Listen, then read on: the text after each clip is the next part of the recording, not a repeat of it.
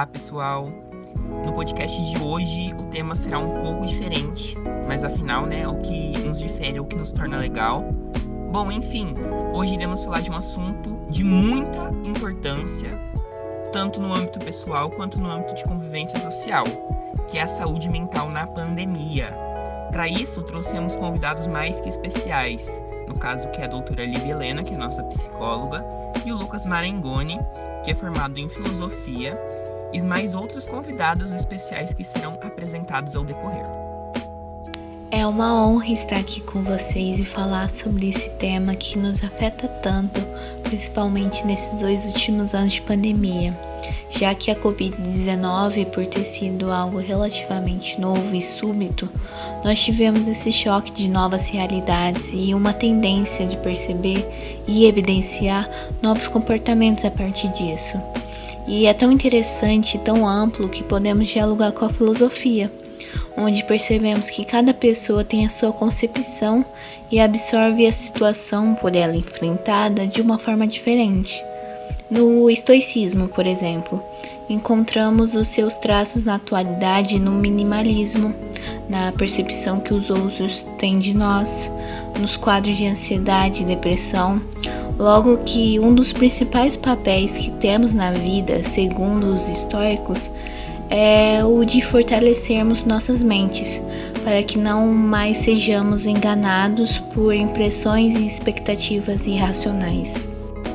Concordo com a Lívia, de fato é, é um assunto bem amplo e a filosofia ela permanece no nosso cotidiano. A forma como pensamos, o que pensamos e principalmente como agimos é, tem todo um contexto filosófico por trás e também em contexto pandêmico os indivíduos foram transformados é, nós meio que fomos obrigados a fazer uma reflexão, a talvez modificar as nossas ações é, em meio ao caos, modificar o nosso olhar, é, como agir em relação ao outro. Então ela sempre se faz presente. Bom, agora passando a bola para Raíssa, que é uma estudante que sofre com algumas crises de ansiedade Conta pra gente como foi esse processo de confinamento e como foi difícil, principalmente por morar sozinha e já tendo esses históricos de transtornos ansiosos. Nossa, esses últimos tempos têm sido bem caóticos, para falar a verdade. De um dia para o outro, a gente mudou toda a nossa rotina, é, principalmente para os estudantes e vestibulandos, e acho que foi uma das piores épocas da minha vida. A ansiedade que me consome hoje é menos, mas parece que foram criadas raízes fixas em mim, é, as quais eu não consigo me mover. E tipo assim, mesmo depois de um ano estudando e tendo crises muito fortes, eu consegui finalmente entrar na faculdade. Mas às vezes parece que não sou eu ali. Fiquei muito feliz, mas parece que nunca é o suficiente, que esse buraco nunca vai embora ou é preenchido. Creio que falar sobre a pandemia é falar sobre esses impactos, não é? Depois de todo esse período onde as nossas vidas ficaram de ponta cabeça, quando houve um momento em que alguns se estabilizaram, mesmo não podendo generalizar, e logo após, mesmo com a flexibilização a qual estamos agora, a questão é que esses reflexos de transtornos, essas mudanças bruscas geradas por causa do isolamento, por causa da pandemia, ficarão conosco. Sim, é inegável que após esse momento de transformação, essa virada radical em que nós fomos obrigados a passar mais tempo é, com os nossos familiares e momentos de reflexão com nós mesmos, então o psicológico realmente fica abalado. É claro que nós precisamos de cuidado físico, mas também o mental. Nós estamos lidando com a nossa própria companhia e aí alguns pensamentos intrusivos vêm e a gente precisa lidar com isso de uma forma empática também com o outro, mas também esse cuidado conosco é necessário. Certo. E nesse momento, Lucas, você vê a pandemia como algo que se encaixa bem nessas filosofias específicas?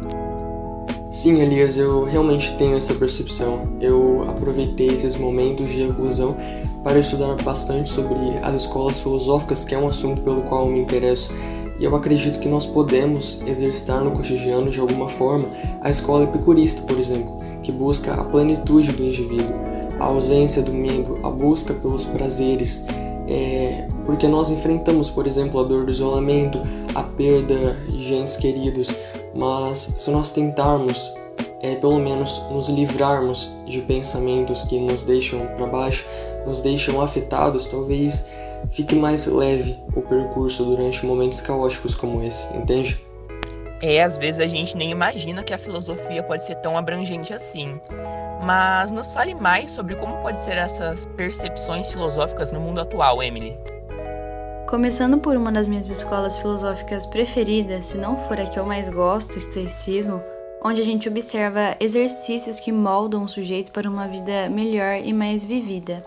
Ele faz com que busquemos o foco para ações racionais e focadas no que nos faz bem.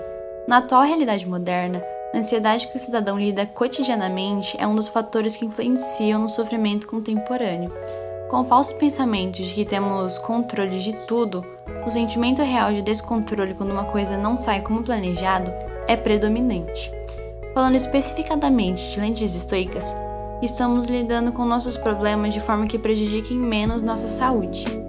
Para isso, devemos usar o pensamento de que não temos controle de todos os acontecimentos que estão ao nosso redor, mesmo eles nos afetando. Eu achei muito interessante que toda essa escola é focada em se cuidar, cultivar para que a saúde não seja afetada de forma a entender que não, não podemos ter tudo ao nosso alcance, sabe? Eu achei isso muito fácil de se entender, já que nós humanos temos uma prepotência de achar que tudo é, que somos capazes de suportar tudo, que tudo está ao nosso alcance. E nem sempre é assim. Isso.